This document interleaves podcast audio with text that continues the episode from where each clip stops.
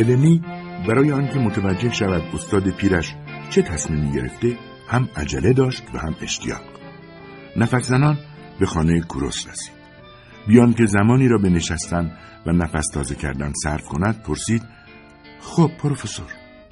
کوروس لبخند زد تا افکارش را دستبندی کند. هفته ها طول کشیده بود تا به این نتیجه برسد.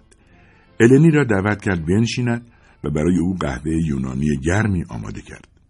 هنگامی که خواست قهوه را بنوشد گفت النی تو باید توی مسابقه شطرنج شرکت کنی. النی با شنیدن این جمله احساس خفگی کرد و دهانش خشک شد. ناباورانه به استاد پیرش خیره مانده بود. شاید با النی شوخی می‌کرد یا اینکه شاید کروس اصلا متوجه نگرانی ها و شرایط دشوار النی نیست. کروس به اون نگاه کرد. این تنها شانس توه. همیشه حمله بهترین دفاعه النی بعد از چند دقیقه به آرامی گفت اما پروفسور تو ناکسوس که مسابقه برگزار نمیشه. کروس جواب داد بله می‌دونم. تو باید بری آتن.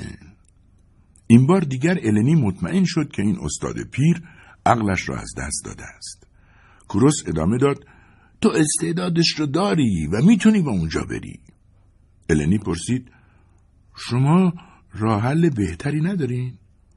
کوروس خندید و گفت النی باید به من اعتماد کنی.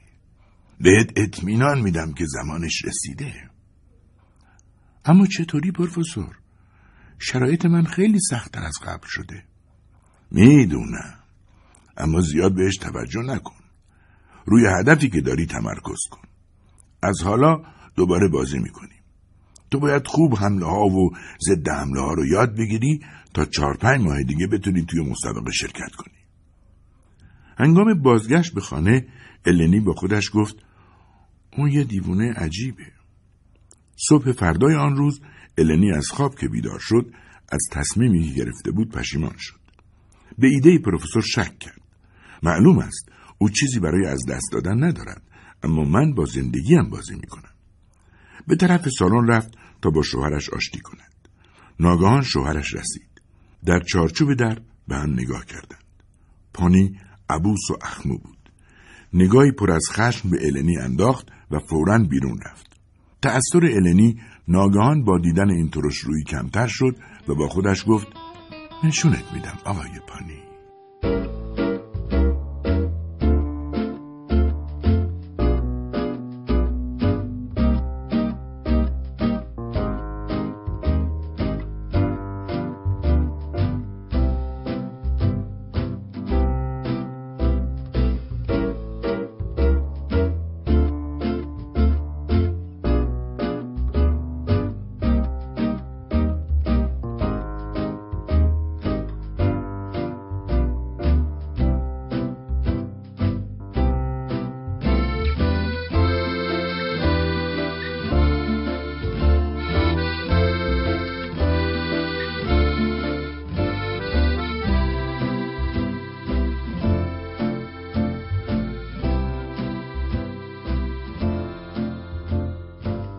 هتل وارد اتاق 17 شد. یعنی جایی که این ماجرا از آن آغاز شده بود. النی با دلتنگی به آن زوج فرانسوی که در آن اتاق شطرنج بازی می‌کردند فکر کرد. آهی کشید و از خودش پرسید که چرا زیر یک آسمان دیگر به دنیا نیامده است. بطری کوچک عطر فرانسوی را در دستش گرفت. بوی مدهوش کننده ای داشت که کسالت روحی النی را از میان می برد. او کارش را با سرعت تمام کرد. به خانه بازگشت و غذا را آماده کرد و سپس خودش را در آشپزخانه با دستور یادگیری شطرنج زندانی کرد. سعی کرد راه های شروع بازی را خوب یاد بگیرد. کار سختی بود. نمی توانست بدون دیدن صفحه شطرنج سریع پیشرفت کند. هر روز راه های متفاوت بازی و ضد حمله ها را در ذهنش امتحان می کرد. البته نمی‌دانست هدفش چیست. آیا واقعا سعی داشت مسابقه فرضی را ببرد یا اینکه می‌خواست از فضای سنگین خانه فرار کند. بعد از ظهر چهارشنبه به خانه کوروس رفت. او باید همان راههایی را که یاد گرفته بود اجرا می‌کرد. می‌توانست تئوری هایی را که قبلا یاد گرفته بود عملی کند. در هر ملاقاتش با کوروس راه جدیدی را امتحان می‌کرد. کروس نیز روش یادگیری انعطاف ناپذیری را که از استادش فرا گرفته بود دنبال می‌کرد و به النی اجازه نمی‌داد دچار بیدقتی یا اشتباه شود و هرگاه النی اشتباهی می‌کرد قیافه کروس در هم می‌رفت. النی هم با دیدن این صحنه دوست داشت شطرنج را به هم بزند. النی آنقدر رنج کشیده بود که دیگر از شنیدن سرزنش متنفر بود و سکوتش مثل آرامش قبل از طوفان بود. بعد از یک ماه و نیم توانست اکثر راه های آغاز بازی را یاد بگیرد. بدبختانه اگر مهره مهمی را در بازی از دست می‌داد آشفته و پریشان می‌شد. دقتش را از دست می‌داد و ناامیدی از پیروزی باعث می‌شد پشت هم اشتباه کند. کوروس چندین شب را تا صبح بیدار ماند تا راه حلی پیدا کند تا بتواند النی را از تردید در وسط بازی در بیاورد. به خوبی می‌دانست که النی می‌تواند در برابر رقیبهای با تجربه بنشیند و می‌دانست که اگر هیجانش را از دست بدهد شانس پیروزی به صفر خواهد رسید. او هر روز بیشتر تلاش می‌کرد اما نتایج جالبی نمی‌گرفت. کم کم النی احساس می‌کرد دیگر توان رویارویی با صفحه شطرنج را ندارد. با این حال نمی‌توانست کارش را نیمه رها کند. دنیای شکل یافته از 64 خانه او را وادار به اطاعت بیقید و شرط کرده بود. النی انگار به طور مبهمی با طراحان بازی شطرنج در ارتباط بود. به نظرش می رسید هر کدام از آنها سعی دارند راه حل جدیدی به او تلقین کنند. کشمکش استادان شطرنج در ذهن النی کار عادی شده بود. او می‌دانست اگر بخواهد با یک رقیب جدی روبرو شود باید با همه این آقایان خیالی به طور مجزا بازی کند احساس ضعف می‌کرد گویی ملعبه دست بزرگان شده بود. یک شب به خودش فکر کرد که همه این بزرگان مرد هستند. هرگز نشنیده بود یک زن شطرنج بازی کند. انگار که استعداد شطرنج فقط در مردان بود.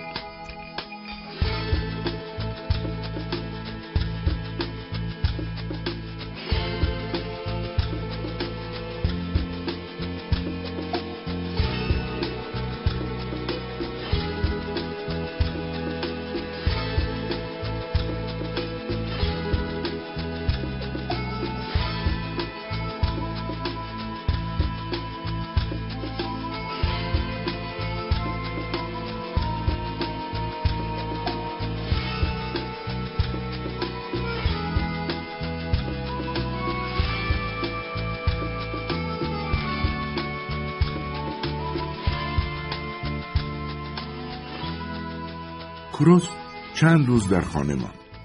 او کم غذا می‌خورد و به فکر راه حل جدید بود. مسئولیت شاگرد قدیمیش را به عهده گرفته بود و با کمبود شور و اشتیاق او مواجه بود. به خاطر کم غذایی بالاخره مبتلا به زکام شد. وقتی النی به خانه کروس آمد او بسیار مریض بود. النی به جای بازی برای او سوپ گرمی آماده کرد. البته زیر لب هم غرغر می‌کرد که زحمت رسیدگی به یک پیرمرد دیوانه هم به کارهایش اضافه شده. فردای آن روز پروفسور با صرفه های مداومی از خواب بیدار شد. ناگهان فکری از ذهنش گذشت. همه نامها را در ذهنش بررسی کرد و به یاد او افتاد. سعی کرد ملاقات با آن فرد را از یاد ببرد ولی به یاد النی افتاد. به جستجو مشغول شد و دفتر یادداشت کهنه را پیدا کرد. شماره را گرفت و صدای گرفته ای جواب داد. کوروس گفت نگو که تا این موقع روز خواب بودی. کسی که پشت خط بود جواب داد من با بیادبا حرف نمی‌زنم و گوشی را گذاشت. کوروس دوباره شماره گرفت. آن صدا فریاد کشید شما کی هستید؟ کوروس جواب داد کاستا خوب می‌دونی که من کیم. کوروسم. کاستا گفت بهت هشدار داده بودم که دیگه باید حرف نمی‌زنم. سی ساله که با هم صحبت نکردیم الانم دلیلی نمی‌بینم این عادت رو ترک کنم. منم با تو هم عقیدم اما نمی‌خوام با هم حرف بزنی. می‌خوام بیای خونه من شطرنج بازی کنی. سکوت طولانی برقرار شد. بعد پیرمرد آن طرف خط گفت تو عقل تو از دست دادی. کوروس گفت با من نه. می‌خوام با یه زنی جوان به اسم النی بازی کنی. امروز بعد از ظهر بیا خونه من برات توضیح میدم چرا باید این کارو بکنم کوروس پیش از آنکه گوشی را بگذارد جواب داد چون تو میل به بازی رو تو وجودت کشتی چند ساعت بعد صدای زنگ در شنیده شد آنها بعد از سی سال با سردی با هم روبرو شدند. پیری باعث تعجب هیچ کدام نشده بود. با هم احوالپرسی مختصری کردند. کاستا همه عمرش را مشغول داروسازی بود و از زمانی که بازنشسته شد به آپولون رفت. بیشتر وقتش را در کافه میگذراند و به توریستها و ماهیگیران نگاه می‌کرد. دچار یک نواختی شدیدی در زندگیش شده بود و هیچ موضوع جالب توجهی در زندگی نداشت. به این خاطر بود که خواسته کوروس برایش جذاب بود. دو مرد روبروی هم نشستند. کوروس بلند شد تا تنباکو بردارد. در آن سکوت سنگین اتاق فقط صدای پاهایش شنیده می‌شد. بعد روی صندلی نشست و ماجرای النی را تعریف کرد. در آخر گفت نمی‌تونیم اونو همینجوری رها کنیم. کاستا فورا گفت اما این حرفا اصلا منو نگران نکرد. خودت گلیم تو از آب بکش. کوروس یک لیوان نوشیدنی به او تعارف کرد. بعد از نوشیدن اولین جرعه کاستا پرسید خوب بازی می‌کنه؟